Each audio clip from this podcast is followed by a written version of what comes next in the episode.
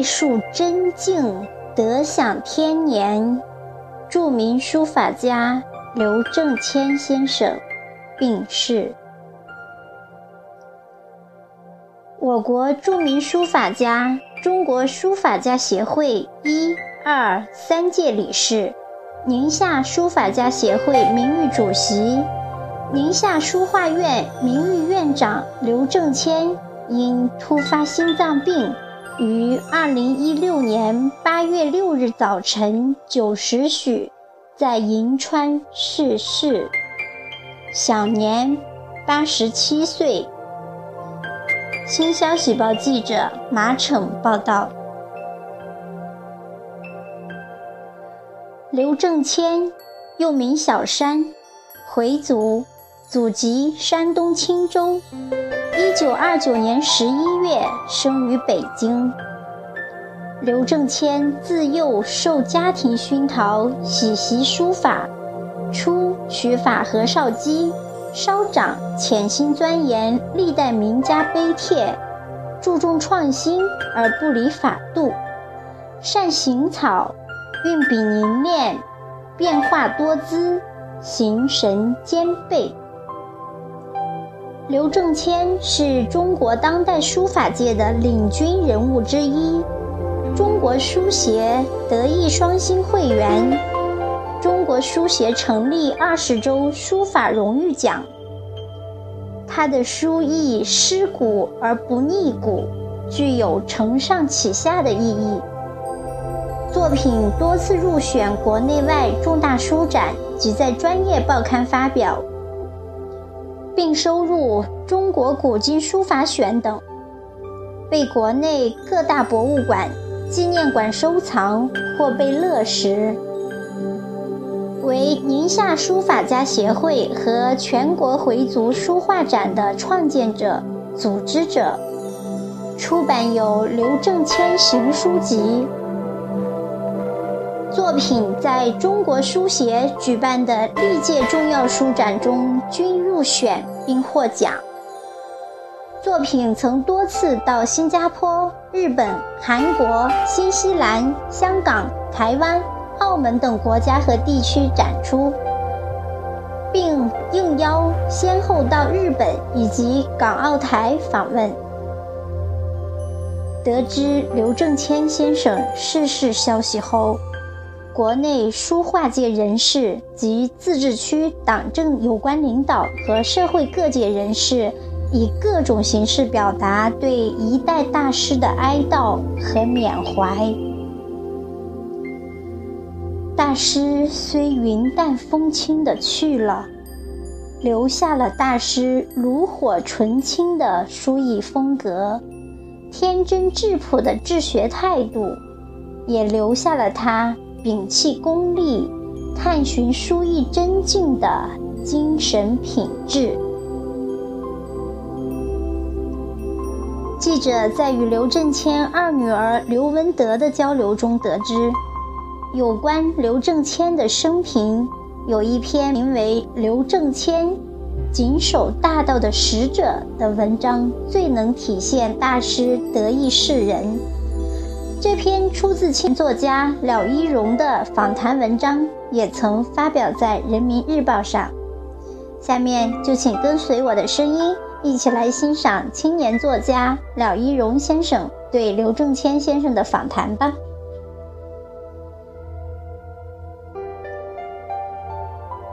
刘正谦，谨守大道的使者。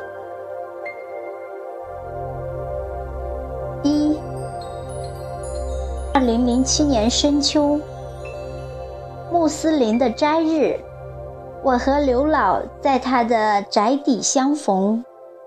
这一天，对于我这样一个四方奔波、遍访名士真人、探求学问真理的人而言，似乎等待了很久。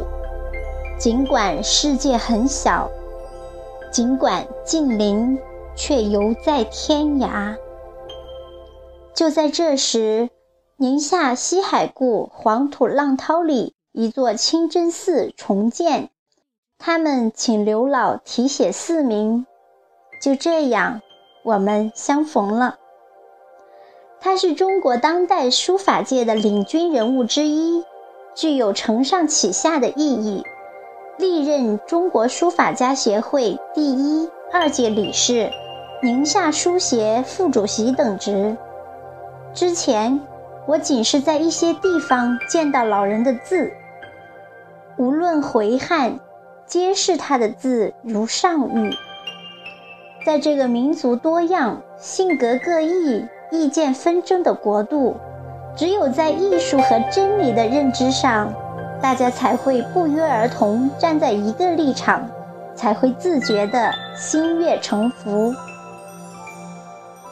在西海固的那座清真寺里，一群褴褛又深具灵性、被黄土包裹的农民在等待迎接老人的字。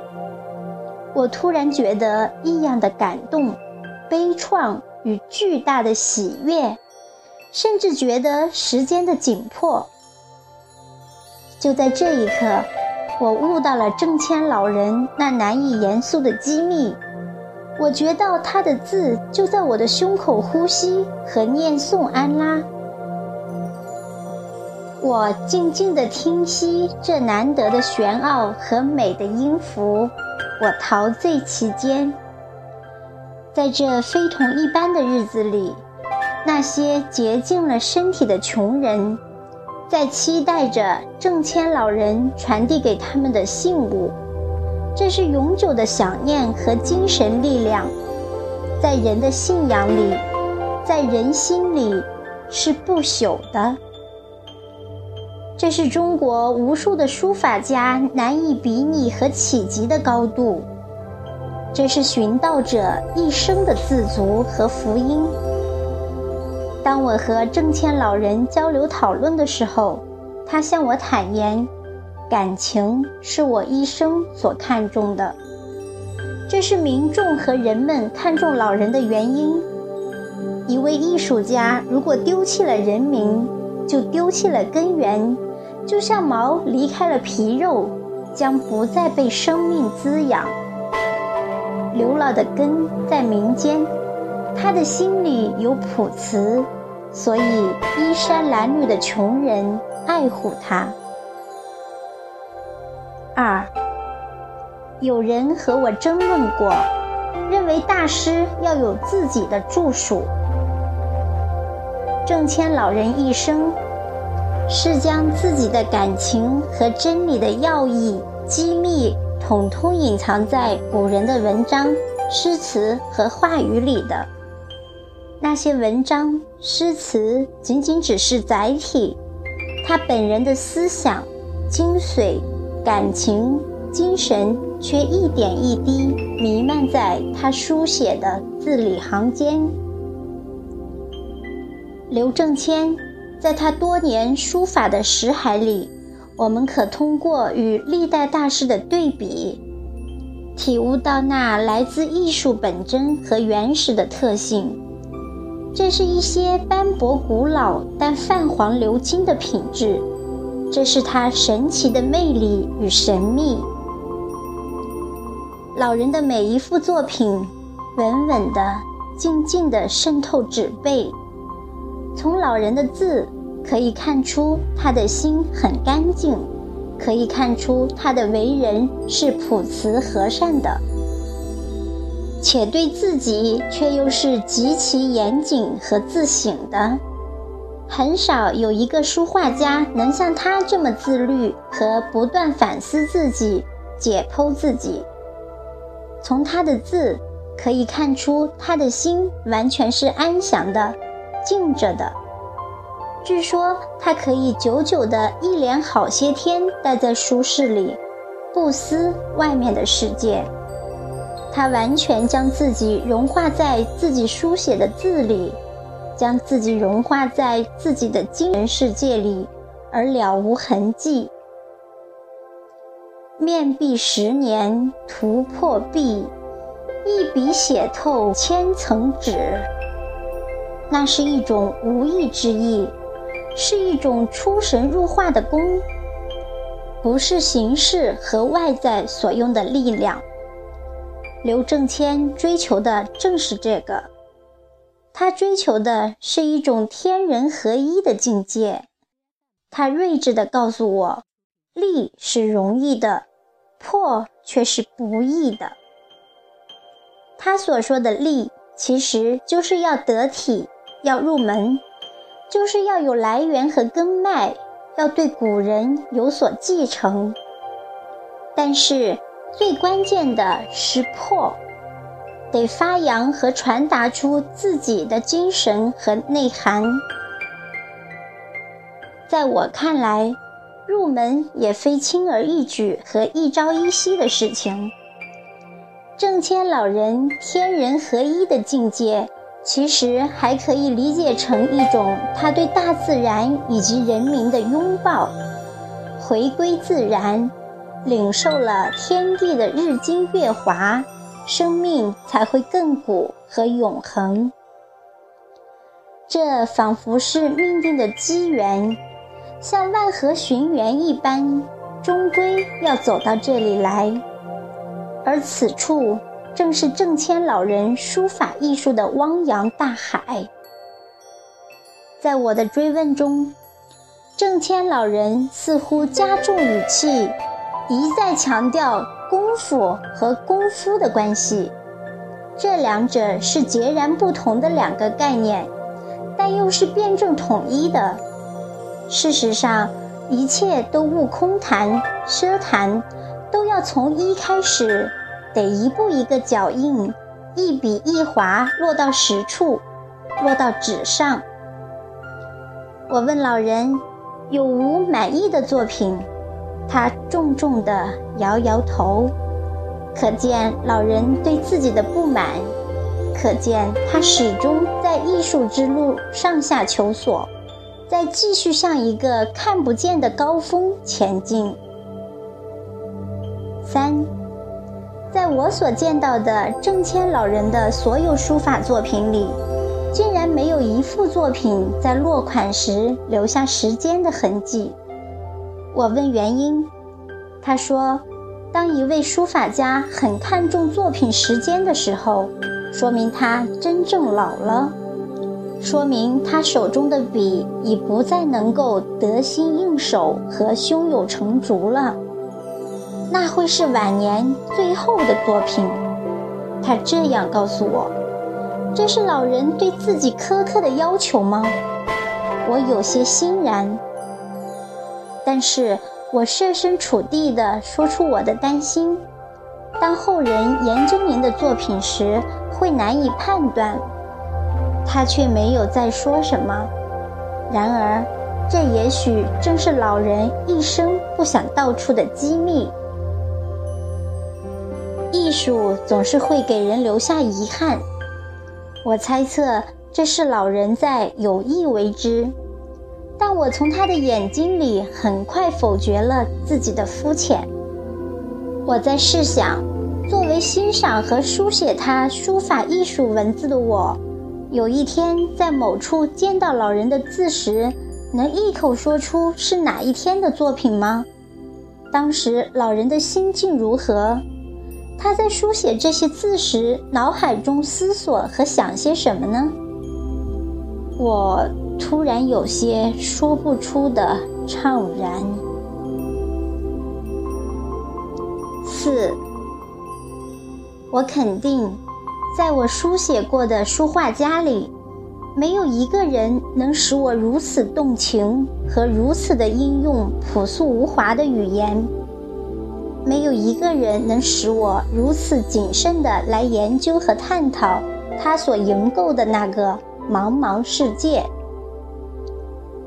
我是在认真探求和印证一位深入人心和民众的书法大师，一位老人的心灵。我说郑谦老人的根在民间，是因为他从骨子里，从一开始就摒弃了功利和媚俗，就具备了进入书法艺术的真境与花园。这是从骨头和血液里带来的。因而，他自觉地保持了独立的艺术风格和平和无极的境界。南方多才子，北方出圣人。郑谦老人的字里有大和平，读他写的字如和风沐浴一般，并且他以一人之比例平复了整个人心的世界。古兰经二十章曰：“遵守正道者得享和平。”记得有人曾在文章中评论郑谦老人的字充满了灵力，我觉得这是言不由衷的荒言谬论。且看汉语词典对灵力是怎么解释的：灵力是形容气势迅猛，暗含着异常强烈的进攻性，而一位内心如此平静。在书法领域修得正果的老人，他的字如何会是这样骄横？在我看来，他的字充满了朴素、平静与亲切。郑谦老人的每一个字，只要仔细看，都仿佛是在微笑，都那么平和、安详，很容易让人入境。久了，会觉得有一团气从丹田缓缓升上来，在周身温泉一般流淌。再看上一会儿，你会情不自禁地生发皈依的喜悦。老人的字在形式上删繁就简，在精神内涵上，完全是在传达他的无尽的心情。他的难言的机密，他的透悟的真理与道，他追寻着道，谨守着道，他得享着天地之间的大和平。